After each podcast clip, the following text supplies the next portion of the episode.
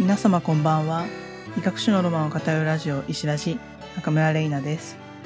このチャンネルは医学、医療の歴史に見せられてしまった会社員中村が人に共有したエピソードを一人で語る番組です。ぜひ最後までお付き合いください。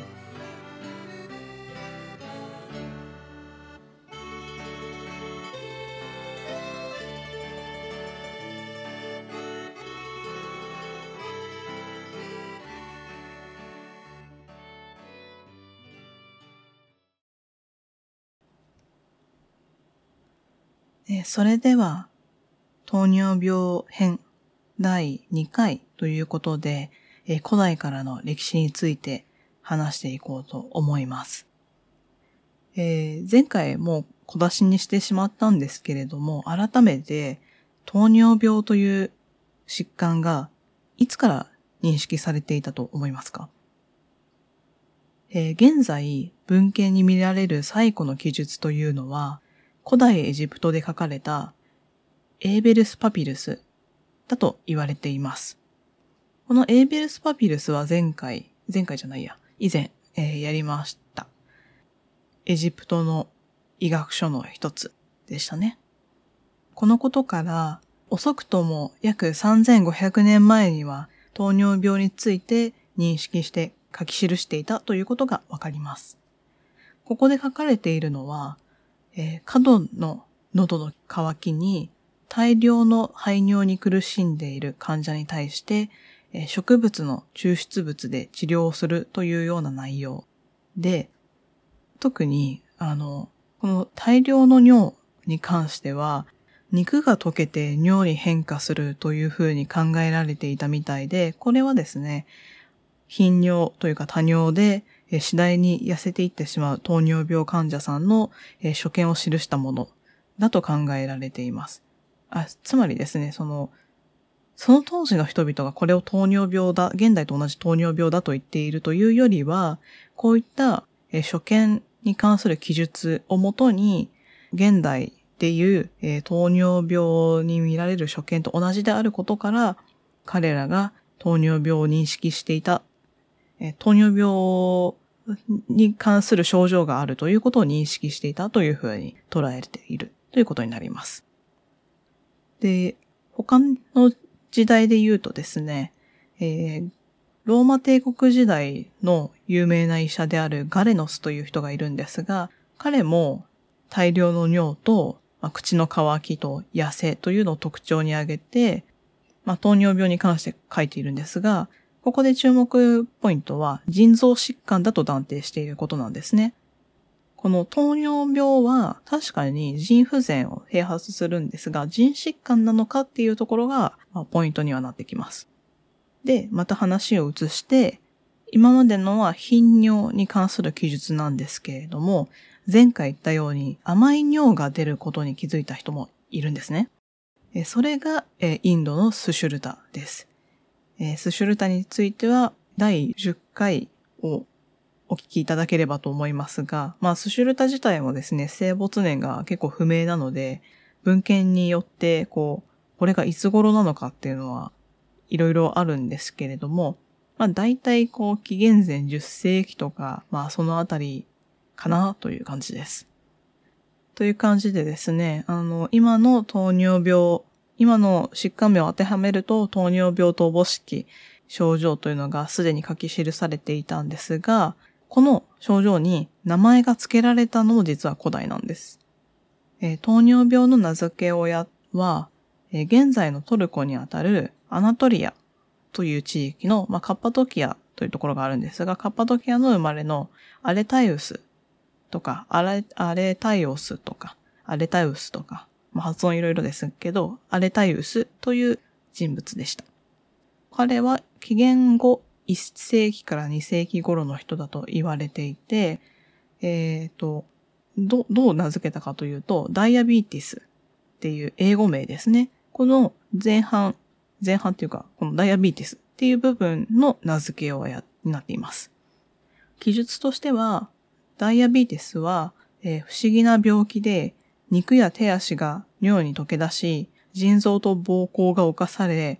患者は水道口から流れ出るごとくに絶え間なく水を作るというふうに記載されているらしいです。で、まあ、繰り返しですけど、この症状から、まあ、現代でいう糖尿病のことを彼はダイアビーティスと呼んだということが推測できます。で、ダイアビーティスっていうのが何かっていうと、ギリシャ語のサイフォンを意味する言葉です。サイフォンってあの、よくこう喫茶店とかで聞くと思うんですけど、な、なんて言うんだろう、サイフォンって。要は、液体を、まあ、管を通して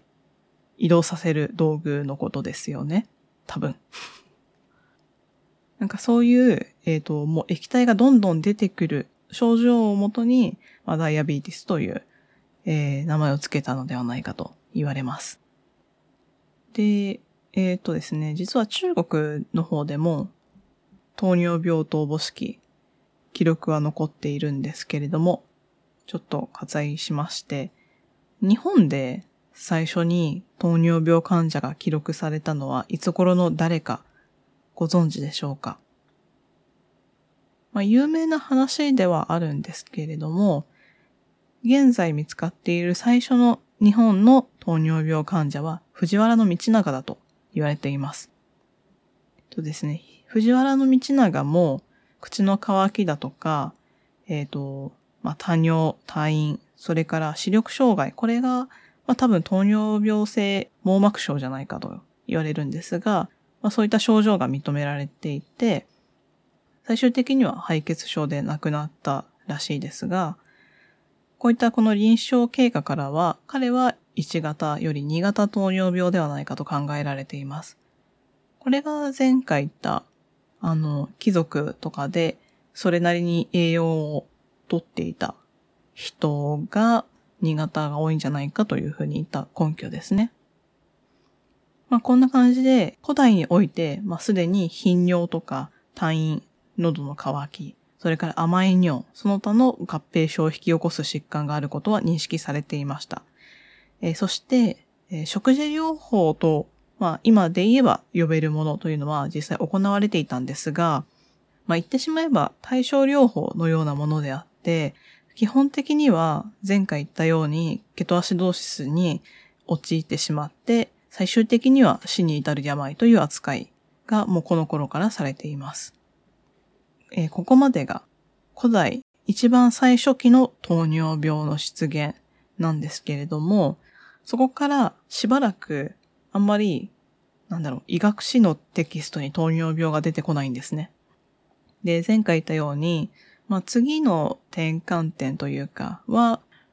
う西洋医学史をもとにすると17世紀以降のヨーロッパになるんじゃないかと思います。ヨーロッパでもですね、古代の医学っていうのはある程度引き継がれているんですけれども、甘い尿が特徴の疾患として意識されていたかについては、もう全く異なる説、文献がちょっと今回見つかって、まあ、糖尿病と尿崩症の区別を全くつけていなかったとするものもあれば、結構ルネッサンス期に至るまで診断の基本として医師は尿の味を見ていたというのもあったので、ちょっとどういうポジションだったか定かではないんですけれども、まああの、少なくとも尿から尿を診断の材料にしてたのはまあ間違いないと思うんですね。ただ、えっと、ここでポイントなのは、あくまでその腎疾患、頻尿の疾患と捉えていたか、別の疾患として捉えていたかというところになります。で、まあそんな感じでしばらくあまり有名人が出てこないんですが、間違いなく医学史に名前を残すと、えー、残す人として、えー、上がるのが、トーマス・ウィリスというイギリス人です。えー、実はこの人、脳神経外科とかの方の方が馴染みがあるのではと思うんですが、あの、ウィリス動脈輪の、あのウィリスの人ですね。えー、ウィリスは、あの、英語の neurology という言葉を作り出したとも言われているんですが、えー、糖尿病についても研究してたんですね。もう本当昔の人すごいですよね。なんか、あの、専門文化、医療の専門文化が進んだのって近代以降なんですけど、その前の人たちって、ある程度のなんか、こう、専門領域、中心の領域はありつつも、基本的に自分が気になったことを全部調べるみたいな人ばっかりで、すごいなって思いました。というわけで、まあ、ウィリスも糖尿病の尿が甘いことに気づいて書き残しているということで、まあ、一般的なこう西洋医学史の、まあ、教科書みたいなレベルで言うと、ここで甘い尿の病気がはっきり認識された転換点としてみなすことが多いんではないかなと思います。あ、で、糖尿病って略語で DM っていうふうに言うんですが、これってダイアビーティスメリトゥスとかメライトゥスとかの略なんですが、このメリトゥスという言葉をつけたのもこの人です。名付けが好きっていうね。で、このメリトゥスが蜂蜜のように甘いという意味のラテン語になります。なので、ダイアビーティスメリトゥスで、えー、蜂蜜のように甘い尿の病気という意味になってきます。でちょっと話脱線してしまうんですが、語源つながりで、日本語の糖尿病という言葉がいつからあるかご存知でしょうか？一応文献上確認できるのは1876年みたいで、この時に西洋から入ってきたダイアビーティス・メリテスが翻訳されたと思われます。ただ、もちろんそれ以前にもオランダから西洋医学とかは入ってきていたのは、まあ有名な話だと思いますが、この頃にはすでにダイアビーティスという単語自体は入ってきていて、なんかそれを聞き取ったジャプテスという単語や、えおそらくオランダ語での、まあ、別の表現を翻訳した、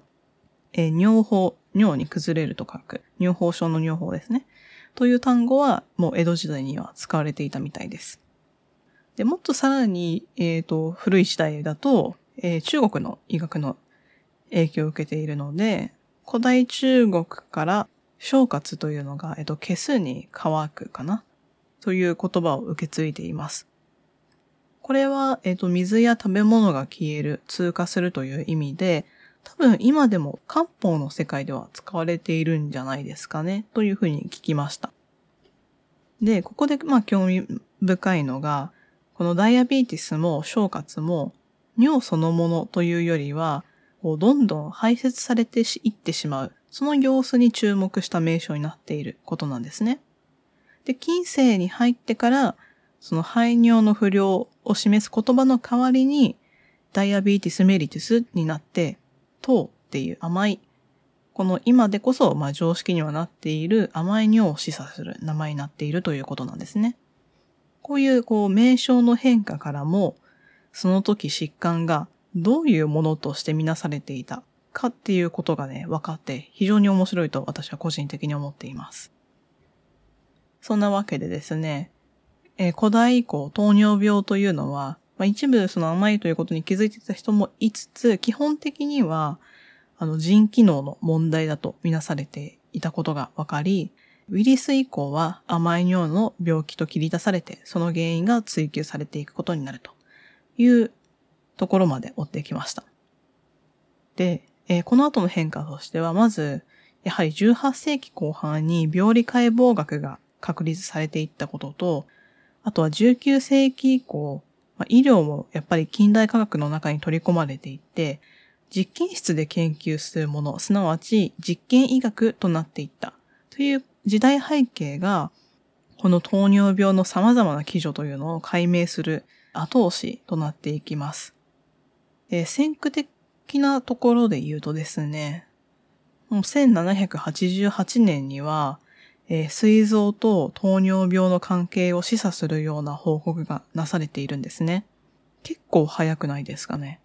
で、さらに、まあ、えっ、ー、と、17世紀には犬の膵臓を摘出して、えー、糖尿病と同じ症状を作り出した人がいて、この時にはどうもこの摘出に不備があったのか、糖尿病ならなくて、いや、膵臓関係ないんじゃない？みたいな結論に至ってしまったみたいなんですけれども、あの、振り返って後から、実はこの人近代医学以前の先駆け的存在ではないかということで評価をされています。で、えー、19世紀に入るとですね、当時の医学先進国というのは圧倒的にフランスと後から追ってきたドイツなんですが、えー、それらの大学、実験室などで、えー、糖尿病の研究というのが本格的に進められていきます。ね、もう近代とかになってくると、本当にいろんな人が研究成果を出しているので、一個一個も説明はできないんですが、画期的なところだけかいつまんでいくと、例えば、えー、1890年にミンコフスキーとメリングという人たちが犬の膵臓を摘出すると糖尿病を発症するということを報告しています。で続いて、えー、1895年にはカール・フォン・ノーデルデンという、まあ、ドイツ人なんですが、が、えー、糖尿病が代謝病であることを証明。で、さらに3年後には、えー、ベルンハルト・ナウニンという医師が、ディダイアビーティス・メリトゥスという研究の集大成なる本を、えー、出版しています。で、これが本当に彼の研究のもう総括、総論みたいなものだったらしくって、私は読んでないんですけれども、えー、この創設によって、えー、糖尿病学が確立された、確立したと、えー、今では見なされているので、やはりこの19世紀後半というのが、まず学問としての糖尿病学にとっては、一つの大きな転換点と言えるのではないかと思います。こうした研究の結果、膵臓との関わりが分かったことで、20世紀に入ると今度はランゲルハンス島の研究が進められます。で、20世紀初頭にはランゲルハンス島に病変があると糖尿ができることが報告されていて、もうあとはそれが因果関係なのかっていうのを科学的に証明するという段階に来ていました。で、えっ、ー、と、1910年代、20年代には、もういろんなところで動物実験が本格的に行われるようになっていったんですが、その中でも後に大きな影響を与えたのが、1920年にモーゼス・バロンという人が発表した論文で、これがですね、後に糖尿病治療の鍵を握るフレデリック・バンティングに影響を与えたんですね。それは次回詳しくお話しします。こんな感じでですね、えざーっと糖尿病の歴史の1区分目、2区分目を見てまいりました。この糖尿病っていうのは、まあ、古代から知られていた疾患であるんですが、基本的には頻尿だとか、それに伴う喉の渇きに注目されていて、泌尿器系、えー、腎疾患とみなされていました。で近世以降のヨーロッパで、まあ、科学の発展にも伴って、徐々に膵臓と糖尿病の関係を示唆するような報告が現れ始めて、さらに、まあ、病理解剖学と実験医学の発展にも後押しされ、19世紀からは糖尿病学の研究が本格化します。えー、そして、20世紀初頭にはランゲルハンス島の出すホルモンが糖尿病と関係するらしいと。ということは内分泌疾患であるということがほぼもう立証されるという時代に入りました。では、今度は糖尿を減少させるホルモンをいかに抽出するか、すなわちどのように治療法を作り出すかというのが問題になってきます。そこから、まさにそこからが人類の戦いであって、やっぱり歴史のダイナミクスを感じるところではあるので、次回詳しくお話をしていきます。えー、本日の石ラジはここまで。最後までお付き合いいただきありがとうございました。また次回お会いしましょう。